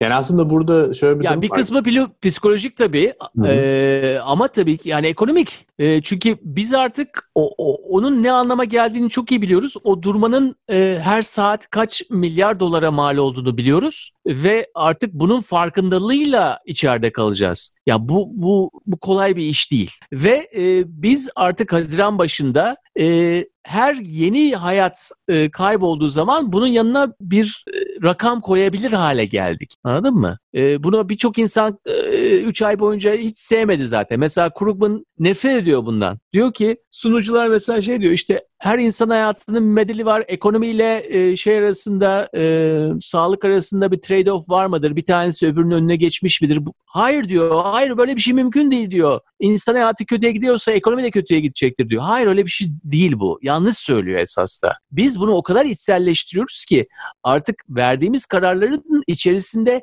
ekonomi ve sağlık yan yana gitmek zorunda. Onun için e, yaptığımız kararları da o, o ikisiyle beraber yapmak zorunda kalıyoruz. Anlatabildim mi? Ama 3 ay önce illa böyle değildi. Çünkü ekonomik olarak ne anlam ifade edeceğini durmanın rakamsal değerini idrak etmiş bir vaziyette değildik. Ne yapıyordu biliyor musun? Yani insanlar şey yapıyordu. E, yeni veri yok mesela tamam mı o hafta? Ama hmm. çok aktivite var. Adamlar hava durumuna bakıyorlardı. Olma, olmadı bambaşka verileri çekmeye çalışıyorlardı. Demografik verilerle bir karar vermeye çalışıyorlar. Orada duran demografik verilerle, yıllardır duran demografik verilerle ne alıp satacağına karar vermeye çalışıyordu. Ya o kadar hızlı zaman hızlanmıştı hmm. Mart ortasında mesela o biz 2000'lik, 1000'lik, 2000'lik günlük e, düşüşleri yaşadığımız zaman. Anladın mı?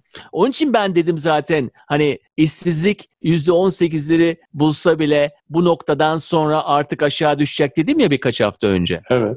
Oradaki düştü. nedeni de şuydu. Düştü evet ama şimdi 13.3'ü döndü Mahir. Hı hı. Herkes zil, zil takıp oynuyor. Hele Trumpçılar başta olmak üzere. Bak diyor ekonomi geri geldi, ekonomi geri geldi. Öyle bir şey olmadı tabii. Onun aslında niye olduğunu ekonomi ben... Geri gelmedi zaten. 13.3 olacak. Ee, sen onu 9'un altına çekebileceksin anlamına gelmiyor. Hatta belki de 9'un altına gerçekten de bir yıl boyunca, bir buçuk, iki yıl boyunca çekemeyeceksin. ya 18'den 13'e düşersin işsizlikte ama 13'ten 9'a düşmek o kadar kolay olmayacak göreceksin. Onurcuğum zaten şöyle bir durum var. Onun 13'e düşmesinin sebebi bir kere rakamlar tabii ki gecikmeli. Yani aslında Mayıs ayının rakamları. Aynen. E, Mayıs ayında ne oldu? Mayıs ayında e, Amerikan hükümetinin stimulus package ve de PPP denilen Paycheck Protection yani maaşları koruma planı devreye girdi birçok küçük şirket için ve şirketler aslında işten attıkları insanları geri işe aldılar. Çünkü para geldiği için o parayı harcaması için çalışanı olması gerekiyor. Aynen öyle. E, ama o para bitiyor şimdi yine. İki aylık bir para çünkü. yani yeniden bakmak lazım. Temmuz ayında ne olacak acaba o rakam? Ee, ama senin dediğin şeye katılıyorum. Ee, burada bence birkaç tane temel nokta var. Yani kimsenin yeniden böyle İran'ın dahi ki bence İran'da durum ciddi görünüyor rakamsal olarak. Yeniden kapanalım falan diyebilecek bir durumu yok. Politikacıların öyle bir niyeti de yok e, bununla yaşamaya alışmak gibi bir felsefe var. Yani o onun, onun çok yanlış olduğunu düşünmüyorum ama tehlikeli bir durum. Çünkü genel olarak benim gözlemlediğim iki tane şey oluyor. Birincisi politikacılar yeniden bir kapanma işini falan kesinlikle tartışmaya dahi açmak istemiyorlar. Çünkü ekonomik durumlar ve maliyeti çok yüksek bu işin. Ee, diğer taraftan da insanlarda sanki bu iş bitti havası var. Ben bunun çok yanlış olduğunu düşünüyorum. Çünkü bence özellikle yani eşi dostu ailesi, anası babası, dedesi, nesi olanlar kendini ekstra korumak durumundalar bence şu an. Çünkü bu, bu iş bitti havası çok tatsız sonuçlar doğurabilir gibime geliyor bana sorarsan. Ya ben maskemi evet. takmaya devam ederim. Vermont'ta yani böyle insanların bir kısmı maske takmıyor. Hatta Aa, işte ben iyiyim ya takmana gerek yok falan gibi bir atmosfer var. Bizde hani ben zaten sen, sen kötü olduğun için değil ben sana bulaştırmayayım diye takıyorum falan demek ki zorunda kalıyorsun ya.